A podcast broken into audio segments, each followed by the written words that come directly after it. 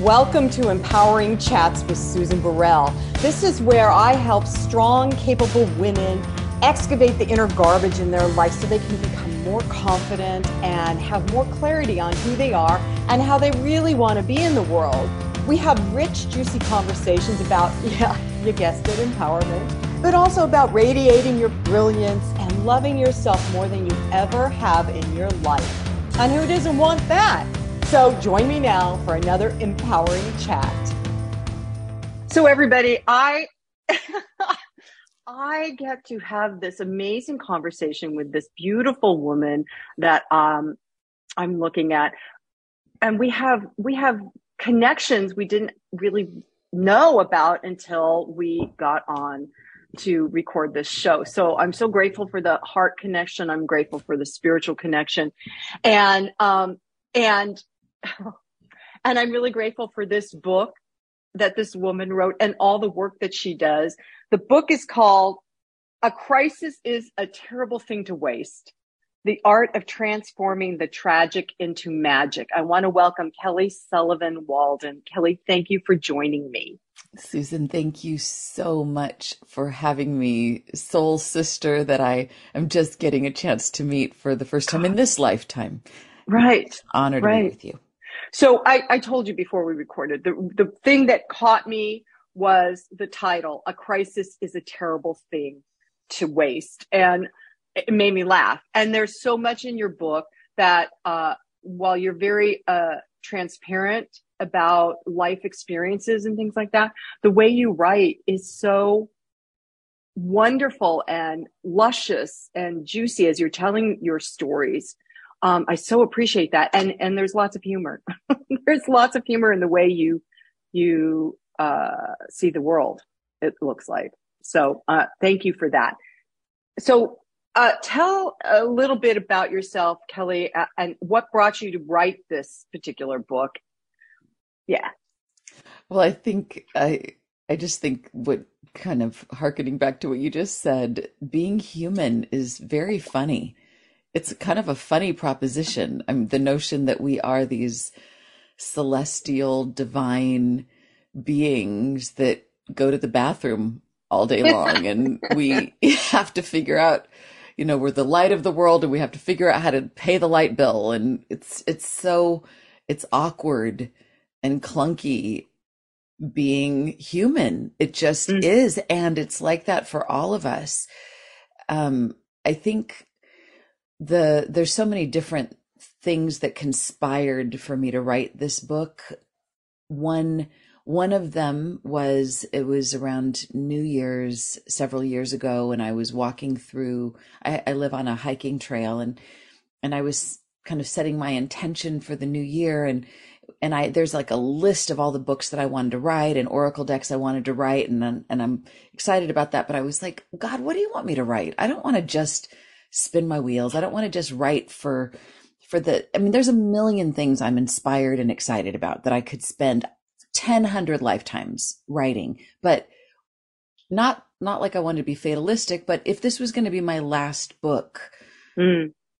the one that really mattered, let me just get to that. Let me just fast forward to that place where I'm just what would be of most the most service. And actually what came through was the the stripped book, the book about the worst year of my life, which I mm. reference in the beginning of this book, and I'm like, mm-hmm. oh, oh, okay, well, first I needed to write it for myself. I needed to write about my worst year myself, whether it would ever be for public consumption at some point, I don't know. And I did write a 400 page book about that first year, so I did it, and it took me almost five years, so four and a half years, and around once I feel like I, I exorcised that and got it all out exactly the way I wanted it to be said. So I, at least, even if I didn't want to share it with anybody else in the world, at least in the process of writing, I had come to love this part of me that I had hated and been so yeah. deeply ashamed of for decades. I mean, I'm 54 now and I was writing about when I was 21 years old and I spent a year as a stripper and it was you know, there's a whole lot of stuff that goes into that. I was, you know, a, a good girl from a good, good, well enough good family. Um, and my dad was a police chief, for God's sakes, Irish Catholic. We all went to church. And then there I was, you know, having this kind of secret life. And so writing about it brought it more into this, it made it so it was less of a, a part of me that lived in the closet. It it started to live more in my heart. And then i started to share that story with other people. And then i just started to while i was on a roll kind of uncovering shame there was a lot more shame that didn't just live in that one year. It turns out i've had a lot of shame a lot of moments that were cringy and and awful and embarrassing and that i i just heard it said somebody said if if we admit our fault or admit what we're ashamed of it's as if we're afraid we will cede our little territory that we that we stand on or that we live on. Like we'll be kicked off the, oh. the island if we admit these things. So I feel like just in the process of writing all these stories, it was as if I was tempting fate. Like if I write about this, am I going to get struck by lightning? Are people going to start dropping like flies because they don't like me? I get uninvited. If I start to share this with a small group of people, will, will the worst thing happen to me? And it turns out the exact opposite. As I started to share these stories that I write about in A Crisis is a Terrible Thing to Waste, and even stripped, the subtitle of that book is Dancing with My Demons in the City of Angels. That will come out one day, maybe. I love that subtitle. but, but I found that people started then confessing their stories to me. Their, their stories that they had never shared with a soul. And I was already a spiritual counselor and people were already telling me, like I was already living in a deep place with clients and with my dear friends, but it seems, it just seemed like it turned up the nozzle, turned up everything 10 times. And, and it just feels like now, now that this book is out and it's been a process of like, I can't believe this is out. Oh my God. but little by little, I'm just finding everything I want out of life is about depth, intimacy, connection.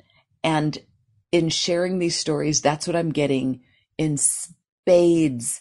It's kind of like the best kept secret is to not keep secrets and to, to, we're as sick as our secrets. So why do we tell them? So that kind of basically that brings me to you.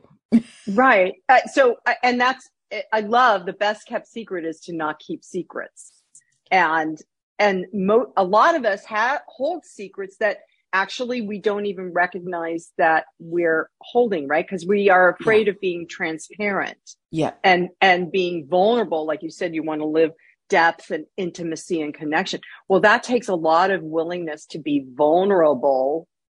And, uh, and I've, in my, uh, experience, I came to a place where I found being vulnerable and transparent gives me more life, you know, makes yes. life more accessible and juicier and creates that connection. Because if I'm willing to tell on myself, yeah. then other people are willing to share, right? That their their right. secrets.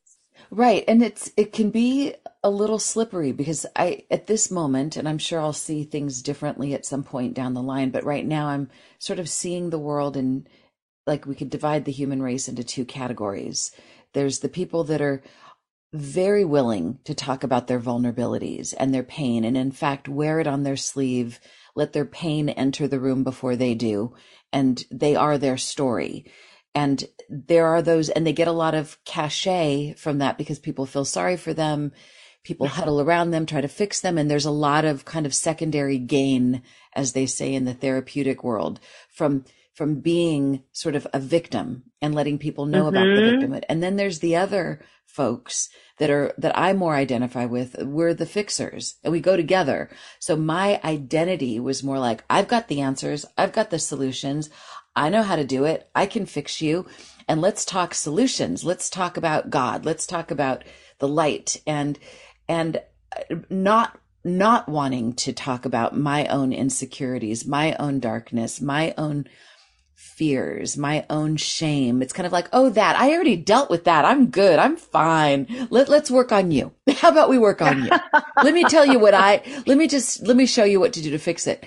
So I think the goal, because we can get stuck in either place. The story I tell at the beginning of my book is not my own story, but it's the story of about the Greek goddess Persephone, mm-hmm. who is my favorite goddess, who basically gets abducted as a little girl. She's the young maiden archetype. She gets abducted into Hades and and and forced to kind of become queen of the underworld.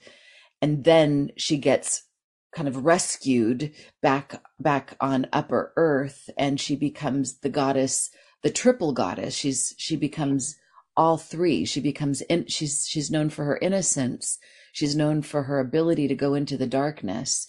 And she's also known for her ability to come back out and come into the light and then go through that cycle continuously. And and one story about it is that she's her purpose is to help those who get stuck some get stuck in the underworld and they and she's there to get them unstuck and bring them back up to the light. And ah. then there are those who are stuck in the light that are that will not acknowledge their shadow. And she's there to say let me show you a little something something. Let me just ha ha like take a look at this.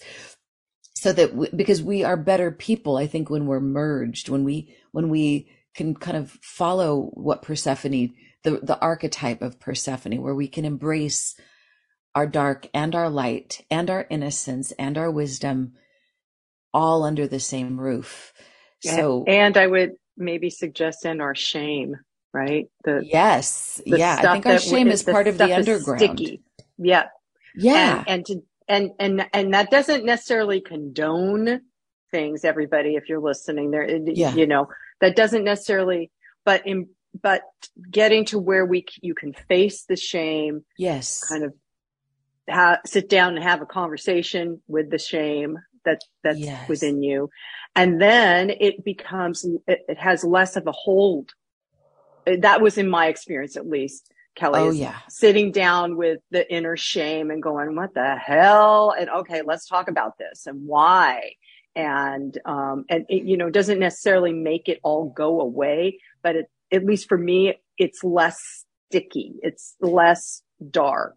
Right. Well, inside the theme of the be expansive, it's the notion is let's get big enough to embrace everything that comes up. Let's make room for mm-hmm. all of it. Mm-hmm. Um, one of my mottos that I keep coming back to is my charge is to enlarge. Mm. Not my butt, not my thighs, but the size of my heart. Just to be clear, God, in case you're taking me very literally, my heart.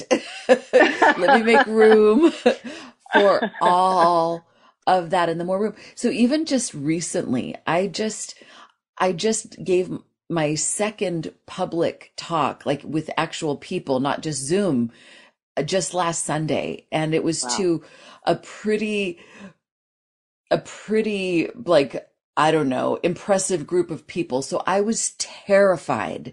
I was so scared. I'm even just like, oh, okay. No, what was my, what, and I'm so terrified that I, all I know, I like, I've lost track of my thought, but be oh, expansive to be expansive. Oh my God. I don't even know what I was about to say. I'm talking about something so on the edge.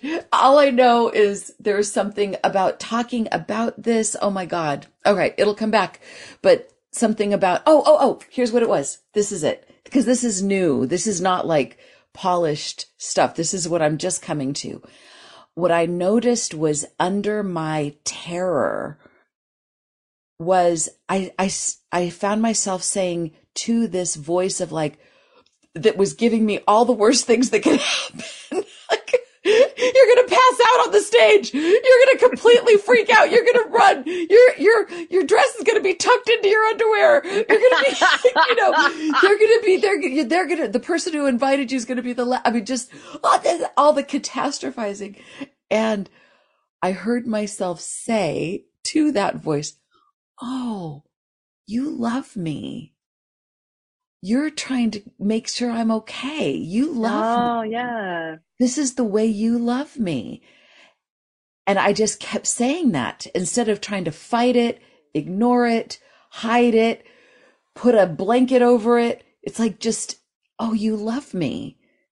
Oh, this is what love looks like from your perspective. I see how that could work. Thank you. I'll take the love. thank you. And it calmed Wow. it down. Wow. Yep. And it went well, I'll say. you know, it went as good as it could have gone. So something in that. Yes, and yes, it that's that's acknowledging the the voices. The, Yeah. we have lots of voices, everybody. In case you haven't noticed, I I have lots of voices, but um, to acknowledge those those voices instead of running scared from them, or you know, in my case, I want to duke it out. Let me just let me just you know let me just knock you out so you can stop telling me what to do. That kind of voice. I got that one. Um, Oh, I think that's so fabulous that you recognized it and felt it, saw it and felt it as as being loved as opposed to attacked or Because that's all it the is. carpet pulled out. Yeah. all the negative voices, even the most scathing voice that says, you're gonna die, they're gonna hate you. You, what did you, you forgot to do that important thing. Oh my God, you're stupid. Ah, blah, blah, blah. All that stuff. It's like underneath it is, oh, you love me. You think I'm terrific. You think I'm so good that I need to keep these things together so that I do show up well. This is, it's like an overzealous parent that, I mean, I, I still remember my mom is like the kindest, most Mother Teresa esque woman on the planet. And, but I remember the day I was learning to ride my bike and I was riding it in the middle of the street. She's like, You're gonna die! Get out of the street! I was like, ah, oh, okay. Oh God, there was a car about to come, but it was, it was love that was, that was having her say that. And it's the same love that's underneath these, the voices of shame and yes. terror. I, I so I love that you brought that up, Kelly. And we haven't even touched the book yet. We're, we're getting to get to the book. I promise everybody. But I love that you brought that up because um, it in what I believe and what I, I I have really been focusing on, especially the last few years, is that is being love and feeling love and living and moving in an atmosphere of love. And that means all of it, right? That be that that holding a larger container, being expansive enough that all of it can sit in this atmosphere of love eh, that I am, Yeah. because I am that divine spark.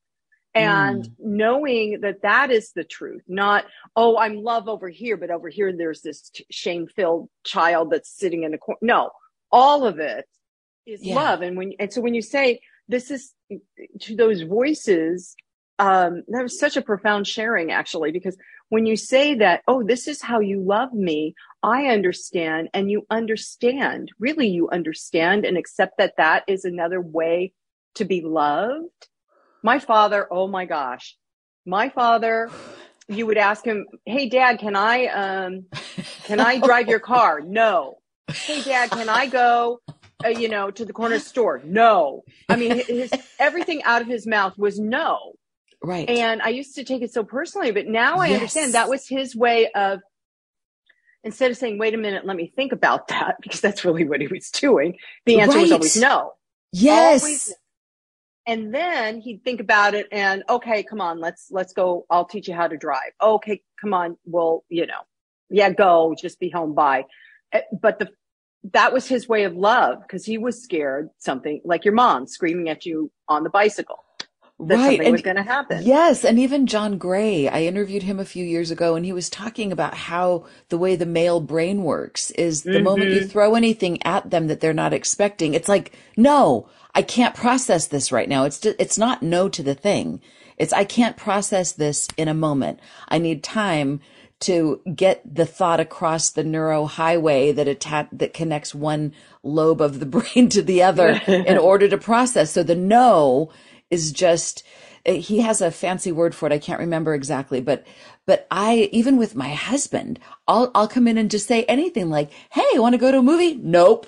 And then like and then it's like just wait for it, wait for it, wait for it. Okay, how about we do it's- so the no doesn't mean no. It's right. even it's just interesting. ah, I can't handle the messages right now. Okay, now I can. It just processed. Here's my response. Here's my response. Right. But it is I- love in its own Love. in a different way. Right. It totally is love. So now let's talk about a crisis is a terrible thing to waste. Okay. Um, awesome. because it- what we've been talking about up until now is all part of that, right? Yeah, yeah. It all it all goes together. I mean, it's it's really kind of um it's an I would say it's an opportunistic belief system and opportunistic with like with a capital O, like the divine O, not like seedy or greedy, but it's well kind of greedy and maybe a little seedy. I don't know, but it's looking at life from the perspective that that ideally, you know, if we were to really wake up, if we were to just fast forward the movie of our lives, I think we would all see, oh my God, it's all been for me. And Mhm. really, like, none of it was against me. Everything, even the kid that was making fun of me in grade school, even the, the person that wouldn't hire me, even the person that broke my heart, like that was a good design, a divine conspiracy to get me to wake up and to become who I am. so it's, and there's even, there's so many different, um, actual like scientific, um, there's data about, um, that this thing I write about in the introduction of the book. Not a lot of people have heard of this. Everyone's heard about PTSD, post traumatic stress disorder. But what most people don't know about is PTG, which is I love that. isn't it amazing? it's post traumatic had never- growth. I had never ever heard that before. And when I read that in your book, I was like, oh, that's that. That gave me because I have PTSD. I mean, a, a, a car backfires and I'm through the ceiling up in the hemispheres. Mhm. But um, but to think of it as post traumatic growth yeah, gives me hope for myself yeah, and ex- others. exactly. Just to know that it's there. And so what this, what the scientists discovered is that half the people that go through a difficult thing, like, well, PTS, PTSD is, is when we have, you know, post traumatic stress. It's when after the event, like you said, you hear the, the, the backfire and then you're right back in the pain. post traumatic growth is 50% of us after going through a difficult crisis or tragedy or difficult situation, we experience tremendous growth spiritually, mentally, psychologically. We become more resilient and we come, we become a better version of Mm. ourselves such Yeah. that these most people interviewed would say they wouldn't want to go back and relive through it again, but they're grateful that they went through it and they wouldn't want to live without that wisdom. So this is important. I think this is a really special piece. So we, you know, the idea, I think the goal is to, is to, okay, let me back up. A crisis is a terrible thing to have. It's not just, it's, it sucks. It just sucks to have the rug pulled out from underneath us, to have difficulties. I mean, we're, we're tender, tender little beings underneath our hard shells of professionalism and toughness and all that stuff underneath that we are so vulnerable. We are so, so, so precious and so fragile. And when difficult things happen, it hurts. It is so painful, but it hurts a lot less if we know at least there's something to be gained from this. So at least let's not waste it. At least let's move toward what can be learned from this. And my goal is for myself and for the people in my world is to, to shorten the gap between when the crisis hits and when the insights and the wisdom come in. And I think we can close the gap. That that's where the Ogle formula comes in as a way to be able to to move the process along quicker because it can take another statistic I write about in the introduction of the book is if left alone, yes, time will eventually heal us, but it might take 3 to 9 years to oh, recover wow. from a debilitating loss. Right. Whereas if we participate in our growth while we're healing, then we can shorten that gap to, we could say months, maybe Mm, even mhm. weeks and maybe Mhm. even days if we do the process. Somebody shared Mhm. with me recently that they just went through something and they did a 20 page ogle process in their journal. She said, I wanted to have my healing and I wanted it now. I didn't See, want to wait. So she I got love it that. by I the end of that. the 20th page. Ta-da. Ta-da. I and I and those okay, so for everybody who's listening, Kelly in Kelly's book, she has a process called Ogle. We're going to go through it uh, step by step so everybody knows what it is. And I love that you in every chapter you use that process because each chapter is an illustration of how you faced what the experience was and moved through it by using this Ogle process. And I love that your your um, your goal, your mission is to support others in moving that healing process into a shorter process because really we're we're not here to live in our pain and our story and uh, our problems. We're here to be expansive. We're here to live fully as us. You even use that phrase. That's one of my phrases. I i want to be fully me. You said that in your book. You wanted to be fully you. I'm like yes i say we should all be fully us. Exactly. by sparks of the divine. Yes. Yes, full full on. And it is it is a gentle balance because we don't want to be so quick to get to the transformation that we bypass the pain because we don't want to do that. We don't want to 20 years later have it come around and kick us in the butt. It's we want to we want to be able to so we want to also not linger so long in the suffering that that becomes our identity. I I I know someone who went through a very like a horrible horrible thing and in many ways because she keeps kind of bringing it up because she gets the whole she'll get an entire room to come Uh-huh. to her and hug her and and lap her up that all like decades later it's still the thing she shares at every at every gathering and it works and it's but it becomes her identity it's now Uh, sort yes, of her was hearing that. brand her label and we can do that i mean sometimes we're it's like oh you're the one that was raped and you got and you're oh you were the one that got robbed. Oh you were the one.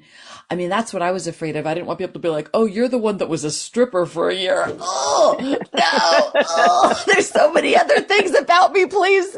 But you know what? Whatever. People will project what they what they want to project. But if we linger in it the longer we do it becomes we're habit makers. So we can we can Right. make a habit of that suffering. So right. pain is necessary. The suffering and the length of that is optional. That's the part we have some control over. So sounds like buddhism to me yep. Sounds a little yeah it's all a big hodgepodge of all the things. Exactly and i i uh choose to be happy and that means moving through the suffering that means letting go of the story that means uh, shifting my pov when i become the victim again because I, I i can loop back into that with all the work i've done. I still go back into oh i feel sorry for my you know and then i have to put on my big girl panties and say that's enough of that. Okay you got to wallow wallow for a little bit. Now that now we're done. We're going to go for a walk. So let's talk about Yes. the so Ogle process. so ogle it's um it's a funny word i know. It's not the typical world word. It's not like faith heal love it's not the a typical acronym for self-help but i think it as i've worked with it it, it keeps getting stronger and stronger so to ogle something But, is but to- Kelly, I just have to, I just have to say, it's very funny that a woman who was a stripper for a year picks. i'm turning the tables people it's a process called ogle. I mean, it's just funny. it's true. And that was lost on me. It wasn't until after I wrote, I got to the last draft of the book that somebody pointed that out. I was like, oh, that's funny. because I'm all about when it comes to dreams, when you've got somebody chasing after you, turn the table and chase after them and ask them, what's the gift you're trying to give me? The hunter, the hunted becomes the hunter. Like, let's, that's what we want to do. Okay. So my, the, the artist that I work with that's done so many of my Oracle decks, Rassouli, who you probably know because he's a, he's been around. Yeah, that's a very familiar name. Rassouli yeah. is a brilliant artist. He did the work on, you could see it. I don't know. I don't know if other people can see, but the hero's journey Oracle deck and my, a bunch of my decks. Anyway, it's, he's a beautiful artist. And I was complimenting him. I said, you are such an amazing artist, Rassouli." He said, I am not an artist. I am an ogler. And like, ew, why would you say that? And he said, I, I, I get off on the, on the things that everybody misses, the dust motes, the little cracks and crevices in the walls and the, and it's art to me. And I thought, wow, okay, I'm not a good painter. I'm not an artist like that, but I'd like to be an ogler of the transformational variety. So I just planted that seed once upon a time. I want to be able, so one way to not transform our circumstances is to not really look at it, to just kind mm. of go, Oh, that was awful. Let's just, let's just right. put that in the closet. Ugh, I'll deal with that later. Not going to look at it. Not going to look at it. Cancel, cancel. But one way to really transform is to say, come to mama. Let me yeah. look at you. Let me get a good look at you. What's going on here? It's kind of like, let's look at the Wizard of Oz from behind the curtain and we discover, oh, you're just a little man with a big God complex with a big old bullhorn. Like, if we don't really look, we just think, oh, it's the almighty, powerful Oz. Okay, so that's the story behind Ogle. Each letter stands for what to do when we're going through something difficult and we need a rope ladder. We need some, to do something. This is the what to do. So the oh, this is about, it's like a journaling prompt or it's a prompt to share with a friend or a practitioner or a therapist. The O is your permission to recognize what's offensive, what's offensive about what happened. How does it hurt you? How does it land on you? What is, so this is the permission to just be in the, oh, uh, this sucks, and be raw about it. Get it all out. Once you get it all out, then you move to the G. The G is what's good about this thing that happened.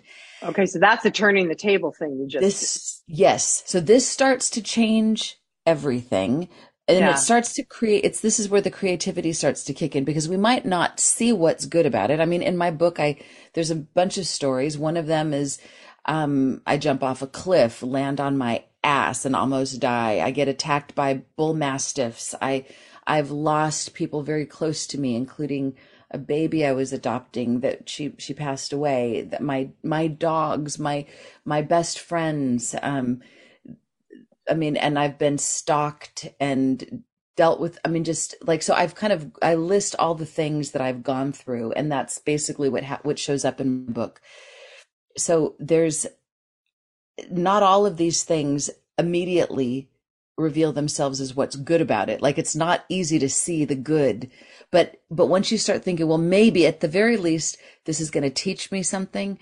If I survive this, I'm going to become more resilient and, and this is a big one. I'm going to have a deeper empathy for other people that have gone through this or who are going through this. That might seem like a small thing, but to me, that's one of the things that, that always kind of brightens me because it's like this, this is not in vain. This, ah. this pain is not in vain there's some i'm going to be able to use this i'm going to be able to help somebody else with this so what so it so the question is what's good about it and it and we could modify the question to say what might be good about this or what could be good in a far off galaxy. You know so give yourself permission to explore. You know i'm still alive to tell the tale. Ah there i mean once you start unpacking the good it starts to really i mean people write pages and pages about what's good. Then you move to the l. This is taking it up to the next level. The l stands for looking glass this is where you turn the tables on yourself. In dream work, the, the way of interpreting dreams is to look at every character as an aspect of self. Mm-hmm. So we do that in the looking glass. So whatever offended me. So for example, the, the thief who stole my purse. How, have I ever been a thief? Yeah, I, I did actually do a lot of shoplifting when I was little, when I was younger. So I have stolen things. And as a bigger concept, I've I've allowed my own negativity and own criticism to rob me of my own vitality. So how am I the thief? How am I the one that has done, have I ever done the offensive thing, this, the thing that is offending me? Or have I ever wanted to? Ooh. You know, ooh, like the person who, I mean, one of my, one of the things that I get offended by a lot is when people act out their rage. And that's one of my big, like, no, no. But then when I ogle that, have I ever done that? Well, not to that degree, but have I ever wanted to? Yes. Yes. Yes, I have. So there's something in that, that the looking glass that, and from a, a spiritual perspective, it's like we, when we're offended by somebody, we don't realize it, but we kind of other them. They're over there doing this naughty, awful thing. And I'm over here in the good camp where I would never do such a thing. How dare they on my high horse off with their head. But there's such an, there's a deeper ache that comes from that separation that we don't even realize. And it's natural to do as humans because we live in duality. But yeah. there's something in the looking glass when I see myself in that aberrant behavior, I see that potential, then there's, even though it's like swallowing a bitter pill because my ego doesn't like to think I would ever do anything wrong or bad. But when I see myself in them, the magic starts to happen. It's like the snake venom starts to become anti venom. The moment I look and see myself in that, I start to, I go from being in separate, separateness to unity. And that's wow. where I start to notice the change. And then at that point, I'm able to move up to the E, which stands for elevate. Now that I know, I'll just kind of repeat. I've, I've given myself permission to be in what's offensive. That's the O. The G, looking for what's good about it. The L is the looking glass, seeing myself in it. Now I'm in a position to say, what can I do within my lane, the only lane I have any control over? How can I become a little bit better with regards to this issue. So maybe for me, instead of suppressing so much, maybe I'm going to give myself more permission to rage, but in my journal or maybe into the ear of a friend who can handle it. So I'm not holding it. Yeah, what can yeah, I yeah. do to elevate with regards to this issue? So that's okay. Wow. And you, you make it sound so, uh, actually simple to do. And, and I'm a big journaler. I am really big. When I, I have clients when they come, I get, I give them a journal if they don't have one. Mm-hmm. We're going to start, you're going to, your homework is to start journaling stuff so you can, so you can get the story out of your head, get, get the garbage out of your head. And this is, a, exactly. this is, sounds like a wonderful four step process to help support you in moving through it. And I love that. I love the um, looking at yourself because we don't. Oh, we, and that is it separates it's like it separates the men from the boys or the the the whining victims from the goddesses. It's the it's you know it really is the thing. If we can yeah. cross that little not everybody can do it. I mean i've talked to some people that you'd think it'd be easy for and it's like they they will say nope i would never do that. Mm-mm. i've never been mean to anybody. Nope i have never it's like well.